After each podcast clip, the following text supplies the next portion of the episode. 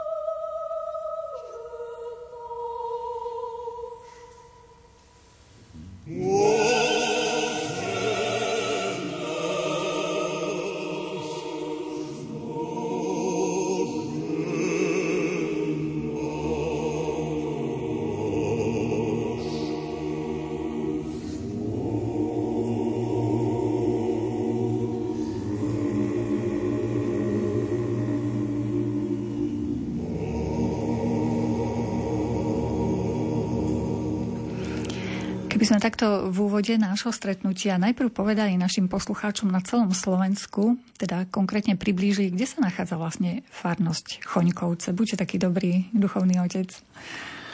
Farnosť Choňkovce sa nachádza v prvom rade okres Sobránce. Ja by som takto povedal, možno niekto to hovorí, že na ďalekom východe.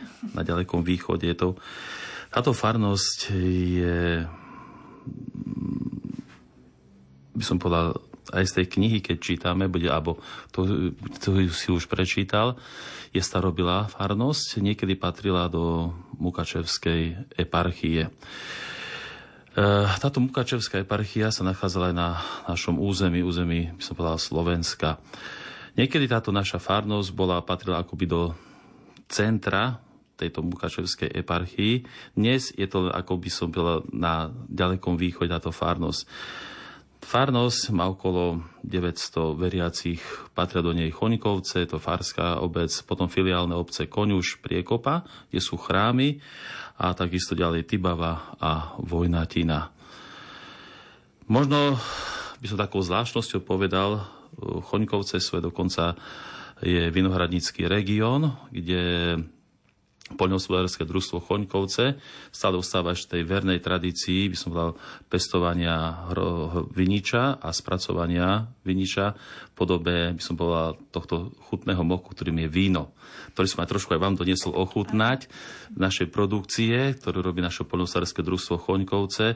Tieto naše vína sú uh, možno menej známe, poznajú možno len v takom menšom okolí ľudia, ale trošku tak ich spropagujem to naše poľnohospodárske družstvo, že naozaj je to chutné a mnohé vína splňajú by som kritérium tohto liturgického vína, čiže každá jedna odroda by som povedal, že naozaj je tá, ktorá fakt je tou, ktorá má nálepku, by som povedal, ako si, že je to liturgické víno. Čiže vy máte priamo tam zdroj liturgického vína blízko Choňkoviec? Áno, práve toho našho polnospodárskeho družstva, ako je tom výrobcov tohto polnospodárskeho ví, spracovateľom vína a má aj, spraví, má aj súhlas, má, vína majsterka má súhlas na to, že môžeme spracovávať a vyrábať do, e, tie liturgické vína, ktoré sú ponúkané aj na slúženie pre kňazov. Mm-hmm. Takže už majú asi plastickejšiu predstavu naši poslucháči, kde sa nachádzajú ano. choňkovce, že to je blízko Možno teraz po mape, kde sa to všetko ano. nachádzajú tie choňkovce, že možno tam prídu nás navštíviť, no, som no, povedal. Áno, no. veď je to krásny kraj, ako možno sa aj dozvedia. Vy ste vlastne len na kúsok od ukrajinskej hranice v podstate. On tak by som povedal, že keď vidím vonku v noci na faru a tak sa otočím smerom na tak juho-východ, tak vidím dokonca svetla z Úžhorodu. Čiže ten Úžhorod akoby na dosah, na dosah ruky. Dokonca aj naša farnosť akoby susedila s, už s Ukrajinou ako tie moje filiálne obce Koňuža Priekopa. Keď už sa to zmenujem o týchto veciach, takže od 2014 roku, keď začali tie problémy na východe Ukrajiny, sme sa rozhodli chodiť sláviť svetú liturgiu práve na hranicu, kde je postavený kríž na najvyššom vrchu Užhorodského regiónu a Sobraneckého okresu. My to nazývame, že to je Vitrová skala je to nadmorská výška 1024, je tam postavený kríž, ktorý postavil môj dlhoročný priateľ Ivan Kostiv, ktorý bol riaditeľom Užhorodského lesného závodu, ktorý je grecko-katolícky veriaci a on vždycky počas svojho pôsobenia ako riaditeľ tohto závodu stával na svojom e, území toho lesného závodu stával kríže. Tento kríž je postavený práve tak zaujímavé na tejto hranici, kde stále každý rok prichádzame a modlíme sa za po- miera pokoj na Ukrajine. Začali sme s nebohým vladykom Šašikom, ktorý prichádza aj s vladykom Milanom Chautorom sláviť sveté liturgie za miera pokoj na Ukrajine. A verní tejto tradícii prichádzame každoročne na toto miesto, vychádzame z našej strany, kde prichádzajú v hojnom počte veriaci, nielen z našej farnosti, ale vidím, že prichádzajú mnohí ľudia z iných farností, z iných, by som povedal, miest. Čisto, a niekedy aj veriaci, aj neveriaci, by som povedal, turisti, ktorí prichádzajú na toto miesto a e, hľadajú tam akýsi pokoj a ticho pri, na tomto vrchu a tam sa všetci tam z inej tejto modlitbe, liturgii sa modlíme za ten pokoj a mier, to je tak potrebné pre tento národ, ktorý je tak ťažko skúšaný na tejto Ukrajine, by som povedal. Uh-huh. A ten kríž je zo slovenskej strany? On je postavený akoby na medzihraničnom priestore. Aha. Medzihraničnom priestore. Je tam postavený, má 6 metrov tento kríž a my sme z našej strany ako k tomuto krížu postavili, e, nazval by som tak, s kameňou oltár. Nie je to posvetený, kvôli tomu, že aj otcovia biskupy hovorili, že nebudeme svetiť. Je to len príležitosť, že by sme tam mohli prísť a odslúžiť svetú liturgiu. Tým, že tam dáme v našom ponímaní, keď slavíme svetú liturgiu, dáme antimenzion. Antimenzion je také, by som povedal, kusok, nazval by som také plátno, kde je relikvia svetého a na tom vlastne slúžime práve túto svetú liturgiu, ktorá je obetovaná za miera pokoj na, na Ukrajine. Mm-hmm. Čiže naozaj je to niečo také úžasné, keď ľudia sa stretáme, potom zídeme za miesto, ktoré sa volá Starý koňuš, lebo naozaj, aby sme nenarúšali e, na hranici svojim pohybom, by som povedal, e, ako, nechceme sa tak pohybovať po tejto hranici, je, by som povedal, naozaj riaditeľstvo hraničnej policie oboznámené o týchto, že tam na, slúžime svetú liturgiu, ale zídeme o pár kilometrov ďalej na miesto, ktoré sa Starý koňuš.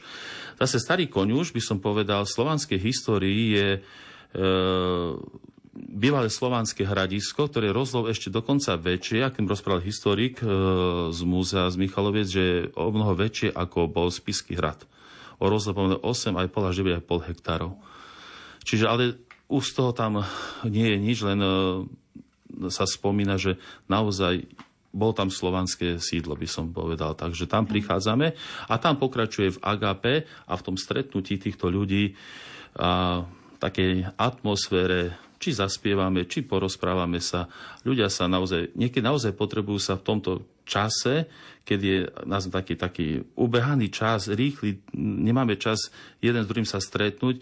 Je to miesto, keď naozaj sa spoločne stretávame a naozaj takom, v tento deň sa stretne taká fárnosť, alebo stretnú sa priatelia, kamaráti a sa aspoň porozprávajú v takej dobrej atmosfére. Mm-hmm.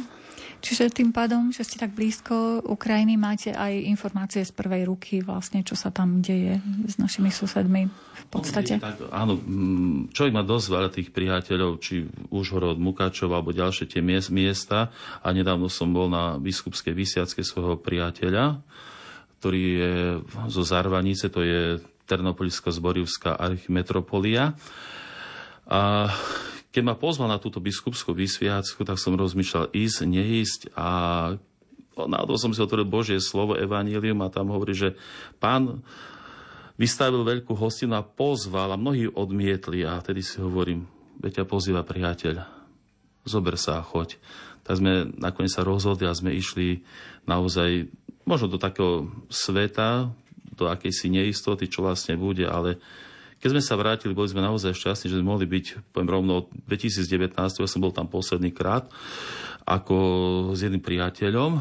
A odtedy prišiel COVID, zatvorenie hraníc, e, nešťastná vojna, čiže viac ako 4 roky sme sa spolu s priateľmi nevideli, len telefonicky a bolo to naozaj také zvítanie, niekedy až do pláču by som povedal, že konečne sme sa spoločne stretli, takže naozaj mnohokrát sú to veci, ktoré podávajú a človek zažíva naozaj to utrpenie mnoho toho národa, ktorý je skúšaný v dnešnej dobe, by som takto povedal.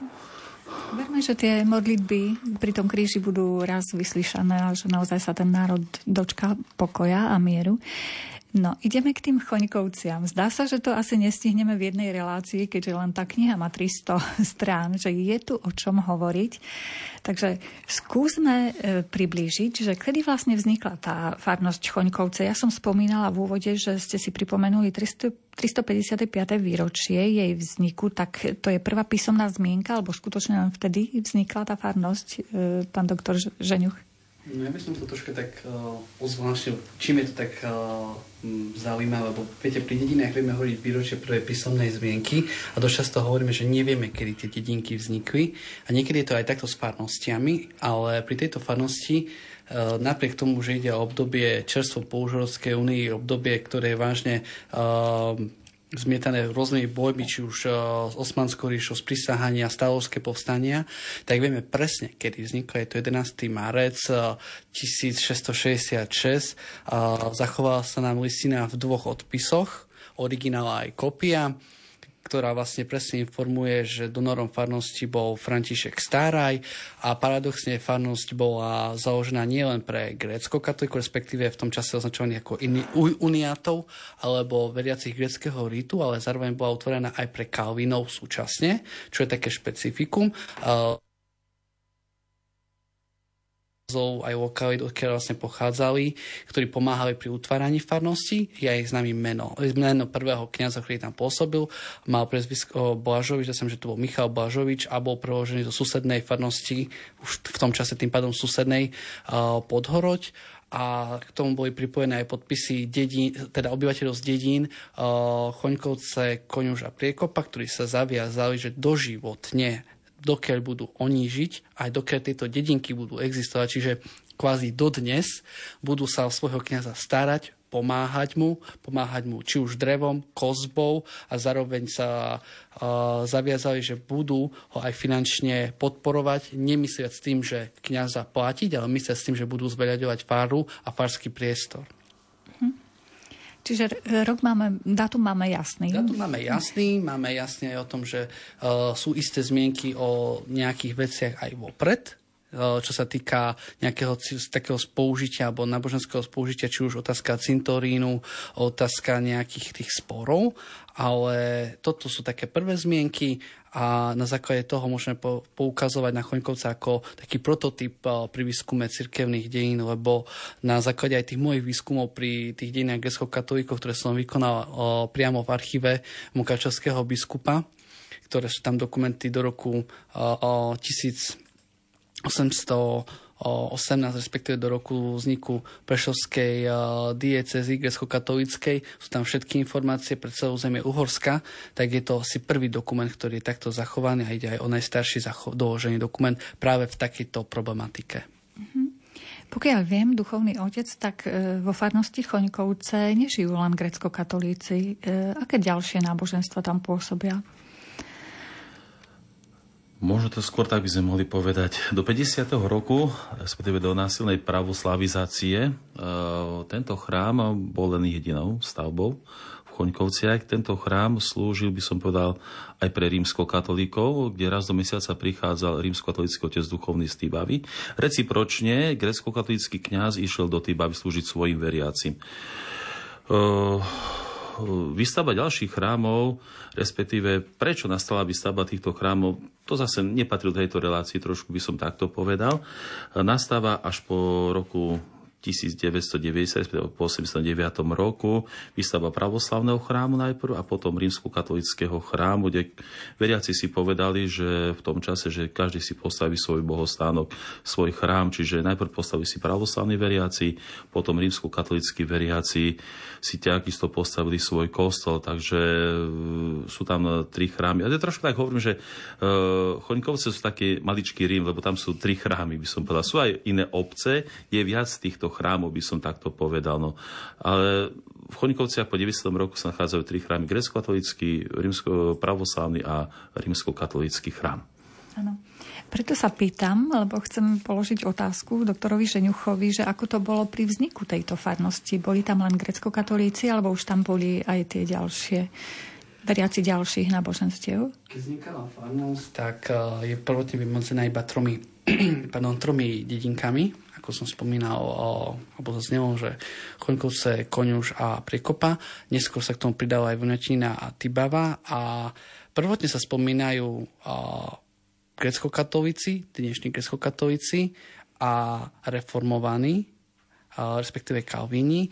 Neskôr vlastne Kalvíni v dôsledku aj rekatolizácia a obmeny obyvateľstva po morovej epidémii v roku 1710 sa stali dominantnou konfesiou a potom tie protestantské konfesie ostali iba vo Vojnatine a Tibave. Vo Vojnatine bola početná komunita, približne, keď si to vezmeme na základe toho ščítania, ktoré máme dostupné z 18. storočia, by sme po, mohli povedať, že až uh, nejakých 50 až 60 bolo tých protestantov a dneska tam už možno je do 5 mm-hmm. Čiže tá výmena obyvateľstva nastala dosť podstatne a tie ostatné konfesie jednak či už nepostavili chrám, ale zase aj v tom čase to ani nebolo nejak nutné, lebo ako aj zaznelo do roku 1950 vedeli rímsko-katolíci a grecko-katolíci kooperovať v jednej sakrálnej stavbe. Na to máme aj doložené dokumenty, ktoré aj tibavský kňaz dosvedčoval konkrétne kňazovi Fenkovi, že slúži aj v, na filiách eh, Vojnatina a Tibáva v, v rímskatolických uh, stavbách grecko-katolickú liturgiu a že sa príkladne stará o svojich veriacich. Uh, čiže to slúžilo hlavne kvôli tým ekonomickým záležitostiam, ako kniaz dostával istú, istý príspevok ako financia, sa to riešilo a presne to treba bolo potrebné dosť dokladovať a na základe toho vieme aj poukázať, aké boli tie medzikonfesionálne vzťahy v tomto období. Hm, a, áno, nech sa páči. Tak dodať, lebo ako pán doktor Ženiuk hovorí, historik, že v Tibave sa nachádzal do druhej svetovej vojny, respektíve v druhej svetovej vojny bol zničený evangelický chrám.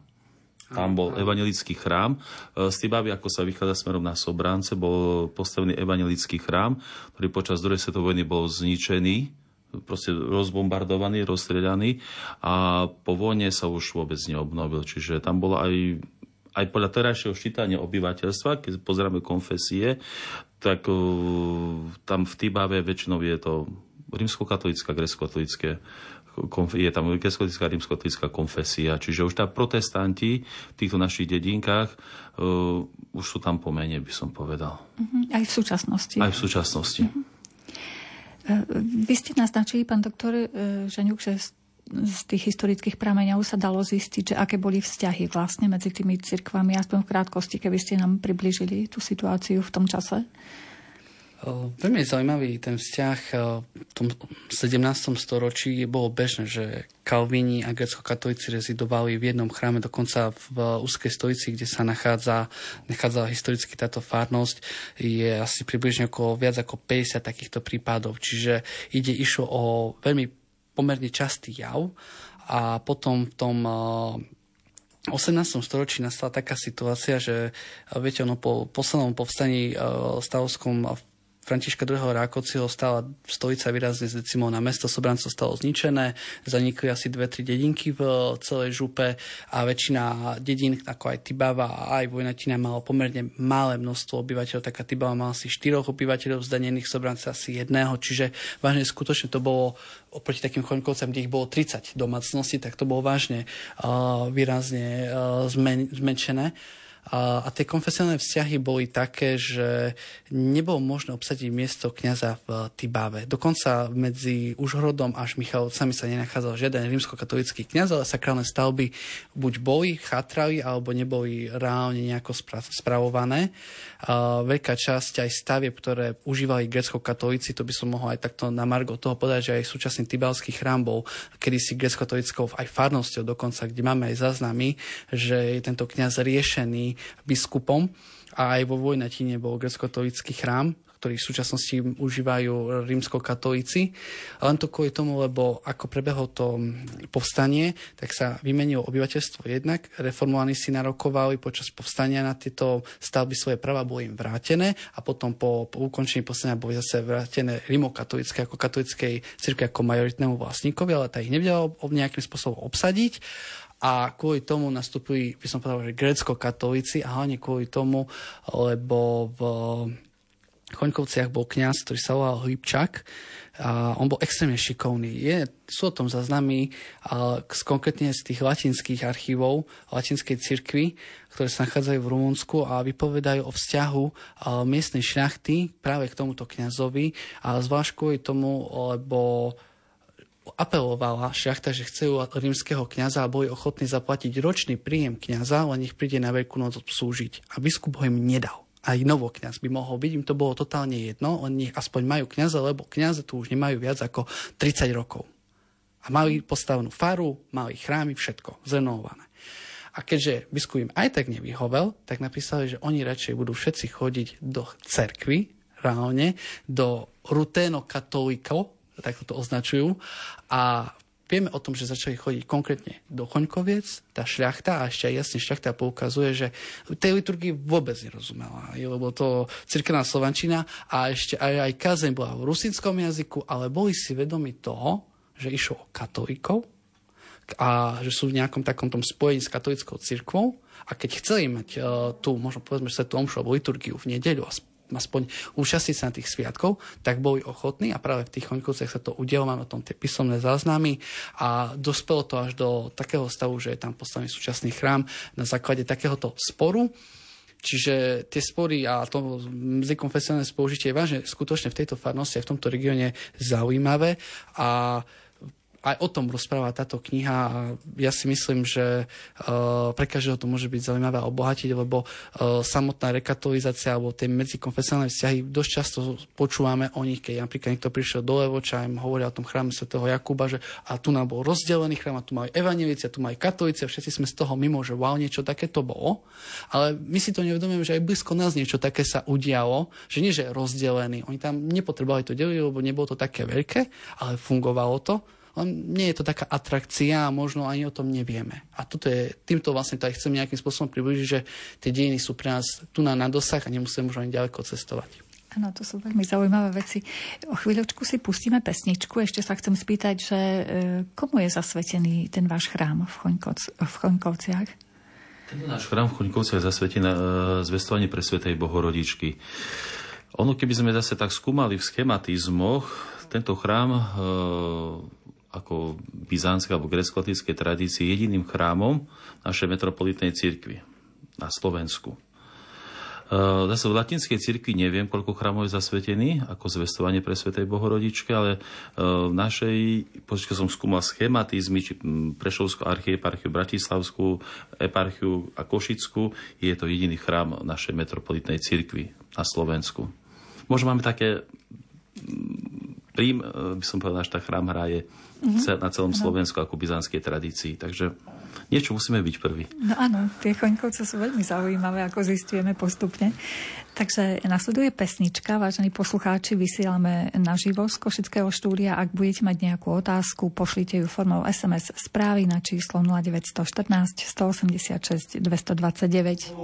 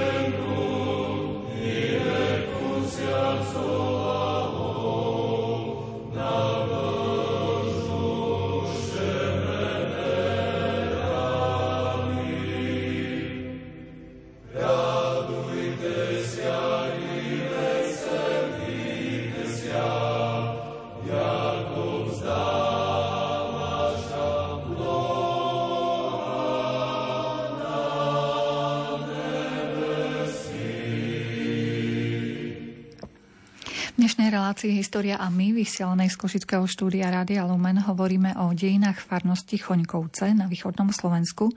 Čím je zaujímavá, o tom sa dnes rozprávame s našimi hostiami. Je tu pán Vavrinec Žeňuch z Inštitútu histórie Filozofickej fakulty Prešovskej univerzity v Prešove a kňaz, ktorý pôsobí v tejto farnosti duchovný otec Jozef Fabišík.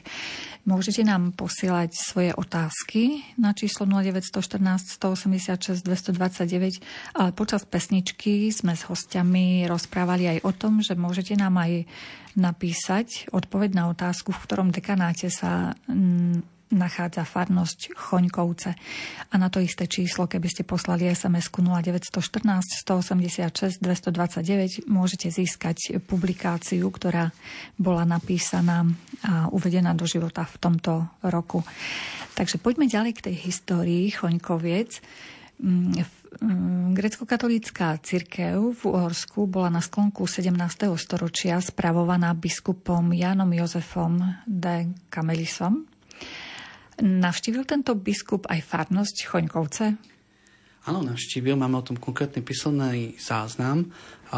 Vieme o tom, že v 90. rokoch uh, podľa jeho denníka strávil istý čas uh, v Užhorode, konkrétne v júli tam strávil nejakých 15 dní a počas toho obdobia naštívil aj farnosť Choňkovce a zvlášť v blízkosti vzniknú tú novú farnosť Tibaba, kde sa nastala taká situácia, že kňaz, ktorý tam pôsobil bol vyskúšaný, alebo respektíve prvotne obvinený z teologickej nepresnosti a, s tým, že ako postupoval.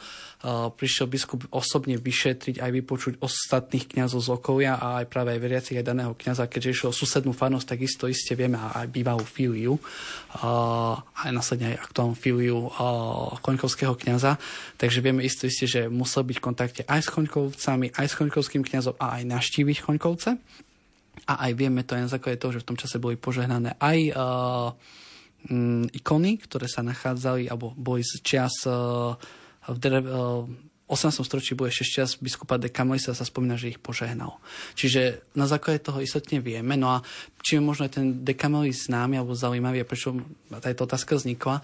Jeho telo je v súčasnosti v Prešove a podľa veľkého historika grecko-katolíkov Joannika Baziloviča, ktorý napísal prvé dejiny, také ucelené dejiny grecko-katolíkov, tak aj spomína, že jeho telo bolo ešte po 100 rokoch neporušené a, a vnímali ho ako svetého alebo ako osobu, ktorá utekla pred uh, povstaním Františka II. Rakociho do Prešova a ako migrant tam zomrel. Čiže mm, je to extrémne aj zaujímavá osobnosť a isto istotne vieme, že aj tieto choňkovce navštívil a možno s takým, možno, tak by sa hovoriť o nejakom takom po dušku alebo takom rúšku takého svetosti by sa dalo o ňom hovoriť, čiže možno tak, takáto svetá osoba práve tie Choňkovce navštívila a aj bola tam a v tom čase tam stala ešte len drevedná cerkev, čiže nebol tam súčasný murovaný chrám.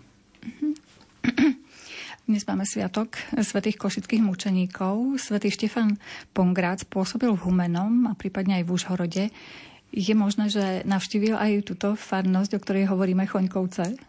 Ja by som povedal, že asi istotne navštívil, lebo je vlastne známe v tom, že tá misia Humenné, rezidencia Humenné bola spojená aj s Užrodom a Seredným, kde jezuiti vykonávali aktívne misie aj medzi grecko-katolíkmi a Choňkovce sa jednak nachádzajú medzi trasou Ubľa Sobrance, čiže dalo sa z hradskej cesty ísť potom na Sninu či na Humenné. To bol jeden možný spôsob dopravy alebo využiť Berezne a vieme o tom, že jezuiti tam vykonávali aktívne misie v tomto regióne a pravdepodobne aj práve aj táto osoba navštívila Choňkovce, rekatolizovala Choňkovce a v blízkosti sa nachádzali aj majetky, ktoré práve patrili potom neskôr jezuitom, napríklad ako Ubrež a tak ďalej. Hmm. Farnosť je špecifická tým, že sa tu postavili jeden z prvých murovaných grecko-katolických chrámov na území Slovenska. Keby sme tie okolnosti e, tej stavby priblížili. Ja Lebo som... ako ste naznačili, drevené chrámy sa predtým stavali. Áno, no, ja som to už aj naznačil pri tých medzikonfesionálnych vzťahoch. Konkrétne v tom 40. 6. 1746, pochopiteľne, uh, uh, nastala tá komunikácia, ktorú som spomínal v súvislosti s farárom v Tibábi, respektíve, že nebol dostupný žiaden kňaz medzi Užhorodom a Michalovcami. A na základe toho v 48. roku sa rozhodli zemepáni viacerí, že postavia murovaný chrám, tak sa vyhrážali až jagerskému biskupu, že postavia murovaný chrám v Choňkovciach. A i v tom roku bolo vydané uh, vydaný dekret alebo respektíve uvoľnenie starajovcami, ktorí uvoľnili Choňkovčanov, že neboli povinní odvádzať povinné dávky, ale tieto všetky dávky a všetky naturálie mali byť použité na stavbu murovaného chrámu. A keďže v 48 roku sa začal so stavbou, v roku 1752 bol tento chrám dokončený. Vieme to na základe toho, že biskup Oušavský vykonal kanonickú vizitáciu v letných mesiacoch. A keď naštívil tento chrám, chrám už slúžil svojmu účelu, ale ešte nebol požehnaný a nebol ani dokončený, ale už sa používal.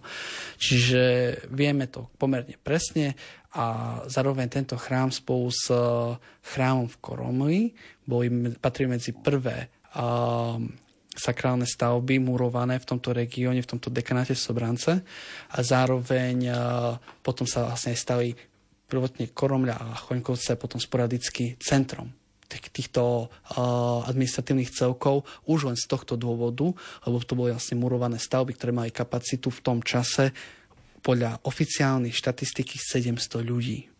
Mhm. A tým, že sa stali centrom, čo to znamenalo? Že nejakú administratívu viedli, alebo čo to bolo? Ten kniaz bol dekanom.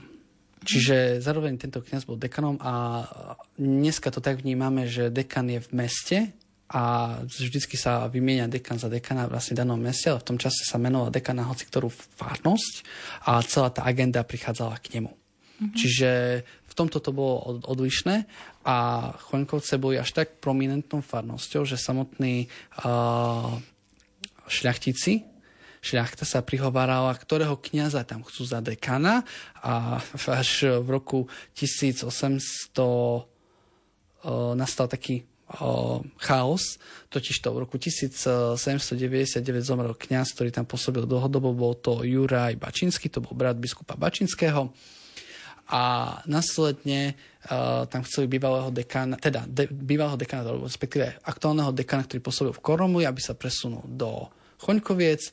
Následne on tam zomrel po roku zase, takže sa tam opakovala situácia zase znova. Vystredal sa tam prebehu 4 rokov asi 6 kňazov. A E, vážne zasahovala do toho až tá vyššia politika, že koho tam obsadíme, kto by tam bol vhodný, lebo bol tam vyžadovaný kňaz s dlhšou praxou, nie novokňaz. A dokonca istú obdobu spravoval tento chrám aj rektor seminára. Už ste spomenuli toho Andreja Bačinského, to nám spomínal aj otec e, arcibiskup Cyril Vasil, keď tu bol rozprávať o dejinách Viedenskej synody. E, v Choňkovciach pôsobil teda jeho brat Juraj Bačinský. Mm, mohli by ste nám približiť jeho činnosť konkrétne? Uh, práve zaujímavosťou tohto regiónu je to, že títo kňazi sa narodili v susednej farnosti v Beňatine, a, kde pôsobil ich otec a narodili sa tam traja kňazi a z toho všetci pôsobili v tomto regióne. Jeden v Choňkovciach, jeden sa stal biskupom a jeden potom v Revišťach pôsobil. A čo je ešte také zaujímavé, tak tento kňaz začal stávať v tomto murovanom chráme prvý ikonostas. A keďže sme spomínali aj tú viedenskú synodu, na viedenskej synode sa udiala veľká revízia aj sviatkov prikázaných, ktoré majú sa sláviť, ktoré sa nemajú sláviť. A ako vieme, každá dieceza alebo eparchia má mať svojich patronov. V súčasnosti Košická eparchia má patronov svätých Cyrila a Metoda, ale vtedajšia uh, eparchia, alebo respektíve dieceza mala svojich patronov panu Máriu, ochranu pokrov Márie, ktorý je zároveň aj patronom všetkých Rusínov a ktorý sa začína aj sláviť sviatok, ja som, že to je 1. oktobra, áno, ako sviatok, prikázaný sviatok doslova.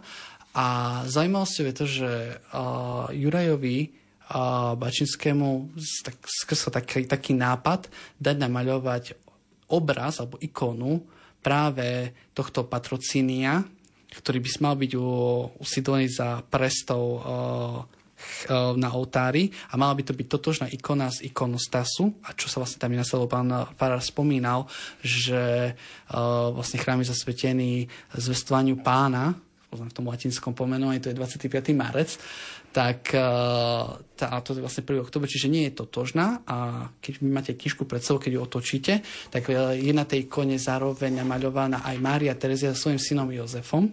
Toto je už iba, čo vy vidíte pred sebou kópia, alebo originál bol odovzdaný do Budapešti, do múzea a existujú aspoň čo ja viem, dve ikony, kde je Mária Terzia, jedna je v katedrále v Užhorode, kde drží práve, pri, na, respektíve je pri tom povyšení svätého kríža, keďže tomu je zasvetená tá katedrála a tu je vlastne ten pokrov a je tam zároveň aj znázornená šľachta miestna, čiže miestni veriacie a e, komunita a na obraze sa nachádza Andrej Bačinský, Juraj Bačinský a ich otec. Čiže také rodinné dievko. Mm-hmm.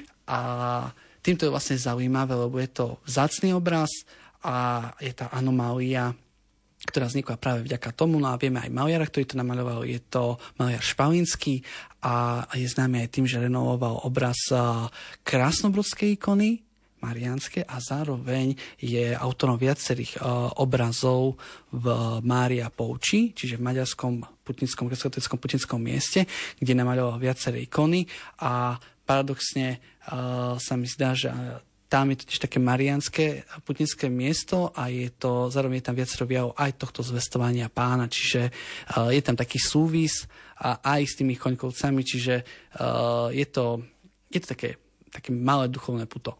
Mm-hmm. Ja by som o chvíľočku dala slovo duchovnému otcovi Fabišíkovi. Pripomeniem našim poslucháčom, že môžete nám posielať buď to otázky, ale zrejme naše informácie sú také bohaté, že zatiaľ otázky neprichádzajú, takže asi sa dozvedajú odpovede na všetko, čo ich zaujíma. Alebo teda, vážni poslucháči, môžete nám napísať, v ktorom dekanáte sa nachádza farnosť Choňkovce a máte šancu získať knihu, ktorú máme v štúdiu. A presunula by sa do vašej knižnice. E, duchovný otec, ako sa vôbec zrodila myšlienka, že napíšete knihu o farnosti Choňkovce? Zas to asi nie je taká jednoduchá vec, 300 stranovú knihu spracovať a hlavne fakty do toho. No, keď tak sa hovorí, že začneme od Adama. Prvá tá myšlienka skrzla vtedy, keď sa mi pán doktor Ženiuch navštívil, alebo respektíve mailom, alebo nejak e, si našli môj kontakt, alebo SMS-kou, z asi dobrú takú doktoránskú alebo magisterskú prácu, zaujímal sa ohľadom e, nejak, našich chrámov. Skúmal v našom ponímaní naše východné tradície antimenzia. Ako som vysvetlil, antimenzium je nazvem, kus plátna, kde je relikvia svätého. Tento antimenzium sa dáva pod e, plachtu na oltári čiže na tom sa slúži slávy Sveta liturgia. A pán doktor Ženiu vlastne skúmal najstaršia antimenzia našej farnosti. Keď sme sa spolu stretli, a vtedy mi doniesol zmienku listinu o zriadení našej farnosti a v rámci akýchsi rozhovorov skresla myšlienka, to bol asi možno rok 2018, približne plus minus alebo 2019. Zľaké toho sme sa rozhodli, že po viacerých tak stretnutiach, že napíšeme tú knihu o našej farnosti, Jednak prišla, by som povedal, nečakanie korona do toho vstúpila, čiže naozaj mnohé veci sa zbrzdili. Niekedy hovoríme to aj, je to aj dobre. Lebo práve pán doktor hovoril po korone, že naozaj bol čas nájsť, zozberať mnohé informácie, inak tým pádom, že mohol vycestovať potom, ak sa uvoľnili, by som povedal, ohradom hraníc, mohol vycestovať e, do archívov, či bolo Satumare, Berehovo, takisto ja som mohol zozbierať mnohé veci.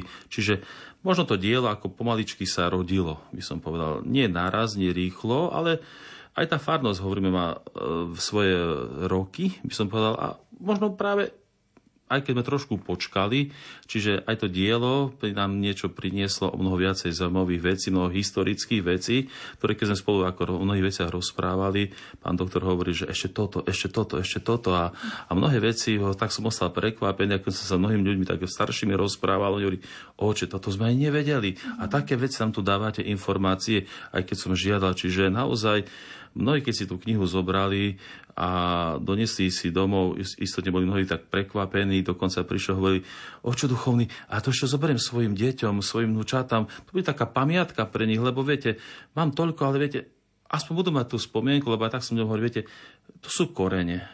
A aj keď deti sú roztrúsené po celom svete, odišli z domu, ale práve tá kniha im dá možno to, že by pochopili, kde sú ich korene, kde sú ich základy, skáďal oni to vyšli.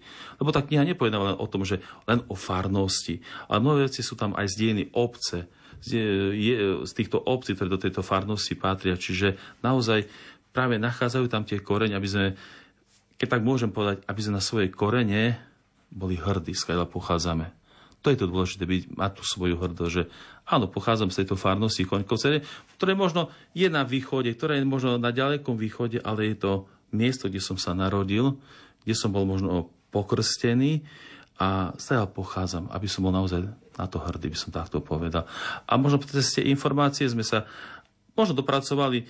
Ja som tak povedal pán doktorovi, že nehľadáme už žiaden rok, nehľadáme, že taký okrúhly rok alebo taký okrúhly rok.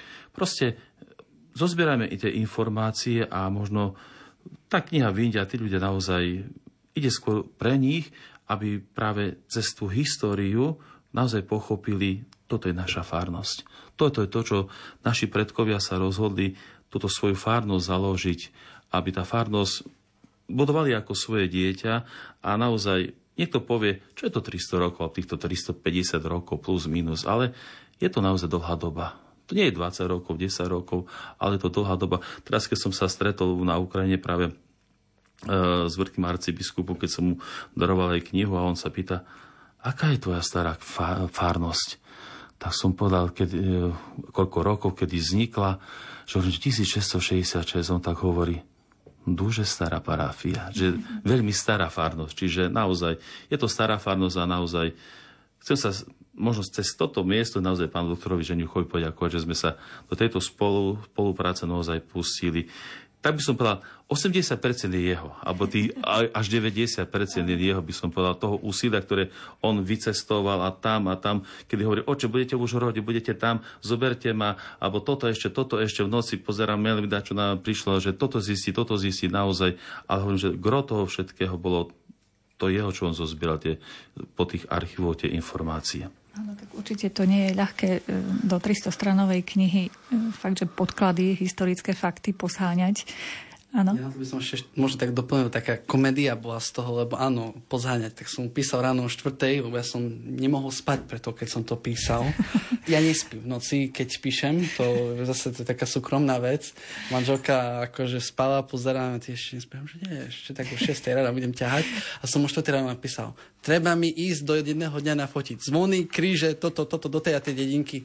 No chudák mal zo no tváže ťažké, lebo párkrát sme sa aj pohádali, že a musí ísť tam, musí ho nájsť, bo viem, že tam na 100% je.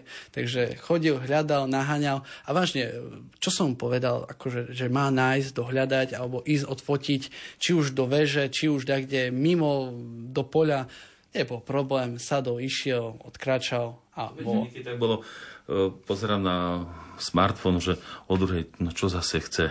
A čítam na WhatsApp a zase mu odpisujem, že a zase hneď prišla odpoveď, čiže keď sme si až v noci odpisovali a písali, čo ešte vlastne treba.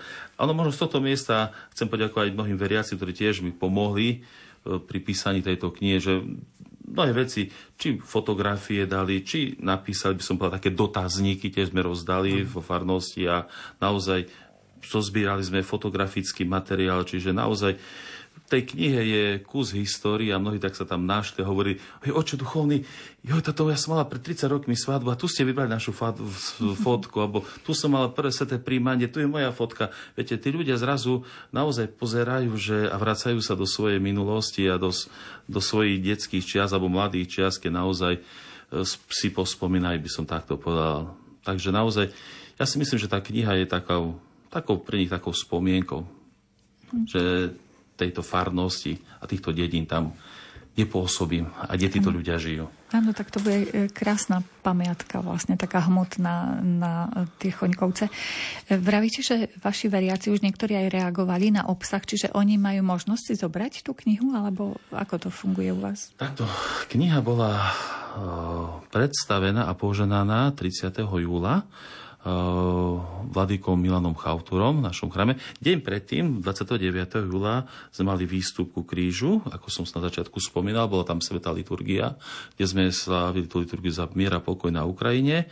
Bol som veľmi rád, že prišlo okolo viac ako 250 ľudí, tak poviem rovno. A chcem sa poďakovať z tohto miesta naozaj všetkým, ktorí pomáhali, či starostom, pani starostke a ďalším ľuďom z polovnických združení, ktorí nám pomohli navariť chutné guľaše pre veriaci, by som, pre ľudí, ktorí tam boli. Čiže naozaj bola to veľmi nádherná atmosféra. A samotná posviacka, tá požehnanie knihy bolo 30. júla, kedy po svetej liturgii si ľudia mohli zobrať e, tie knihy. Boli dané takto, že pre seba. Lebo, lebo im bola daná tá kniha pre nich, aby naozaj sa tešili z tejto knihy, že naozaj je to ako, viete, keď sa dieťa narodí, všetci sa tešia z toho. A my sme sa tešili z, toho, z tejto knihy. Bolo to ako také naše dieťa, ktoré sa narodilo a, a za, taký ten úspech, ktorý sa nám naozaj podaril. Jednak e, z tohto miesta chcem sa aj poďakovať jednému rakúskému maliarovi, ktorý, o ktorého sa stará naša moja veriaca e, z mojej filiálnej obce.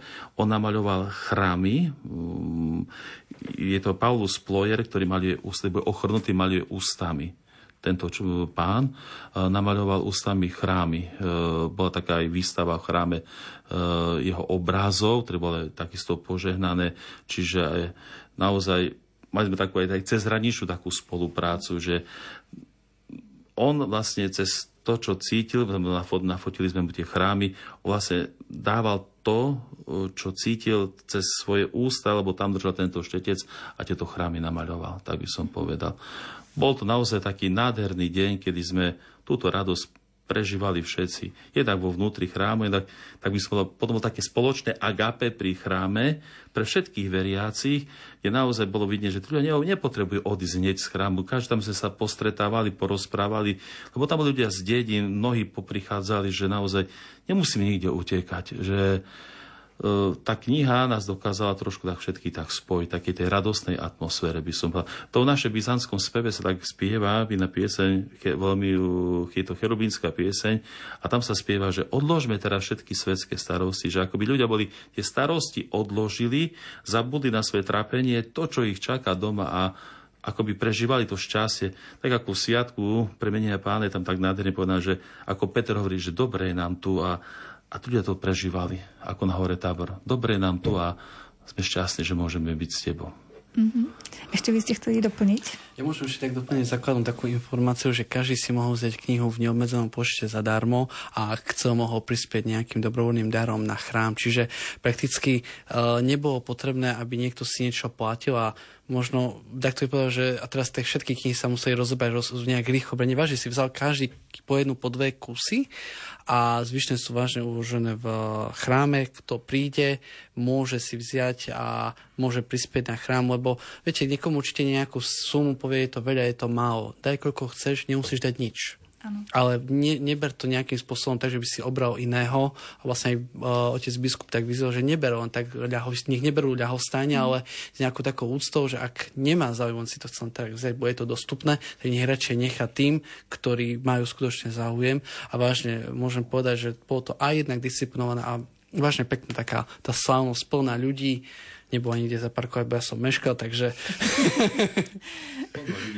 no, že bol som veľmi prekvapený, že aj ty, ako hovoril pán doktor, že ľudia boli tak disciplinovaní, stále prichádzajú, vedia, tu je položený košik, tu je, sú položené knihy a hovoria, ja vám verím. Ja vám verím, tu sú položené knihy, koľko chcete si zoberte a vidieť na tých e, ľuďoch, že naozaj sú takí disciplinovaní, že naozaj prichádzajú, zoberú si, donesú ten svoj milár. Kto chce, lebo naozaj viete, aj Bože slovo hovorí, keď si pamätáme, že o tej chudobnej dvoje, dala teda dve haliery a povedal Ježiš, on dala najviac, že nie každý môže dať rovnako.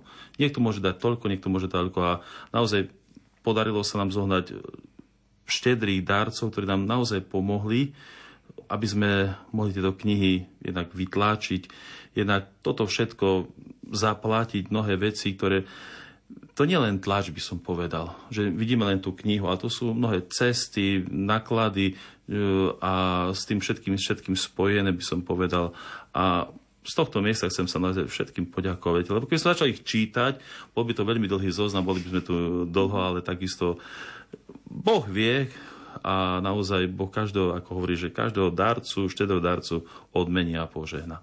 Aj my veľmi krásne ďakujeme za knihy, ktoré e, máme potom do súťaží Rádia Lumen. Ešte možno máme jednu minútku a pol, tak sa ešte opýtam, či aj nejakí cirkevní hodnostári už reagovali na obsah tej knihy, že či vám prišla nejaká spätná väzba, že takéto vzácne dielo vzniklo v Choňkovciach práve?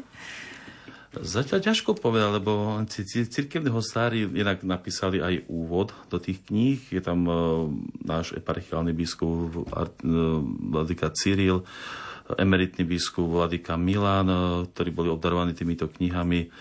Vladika Nil, inak tým, že naše, naša farnosť niekedy patrila do Mukačevskej eparchie.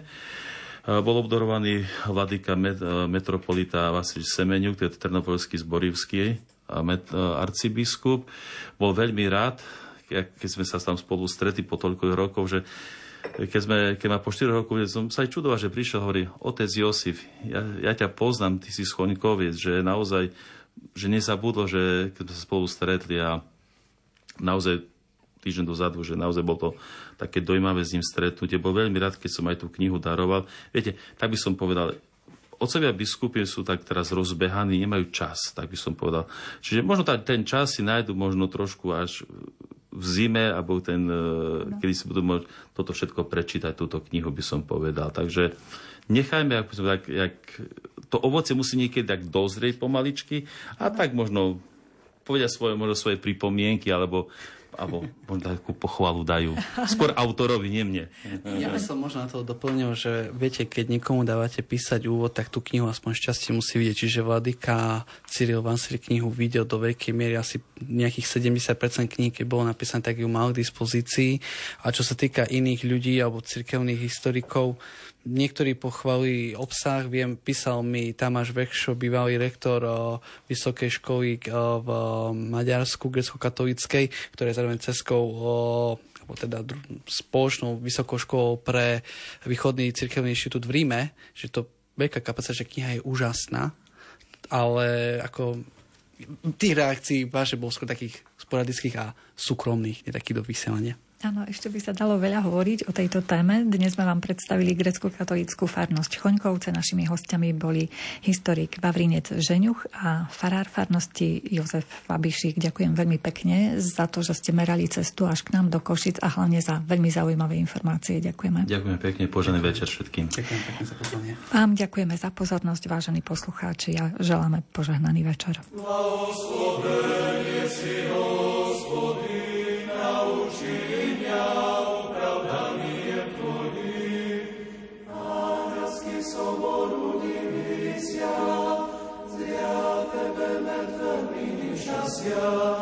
Smetnujú, že spase kripo zrazorivša, i so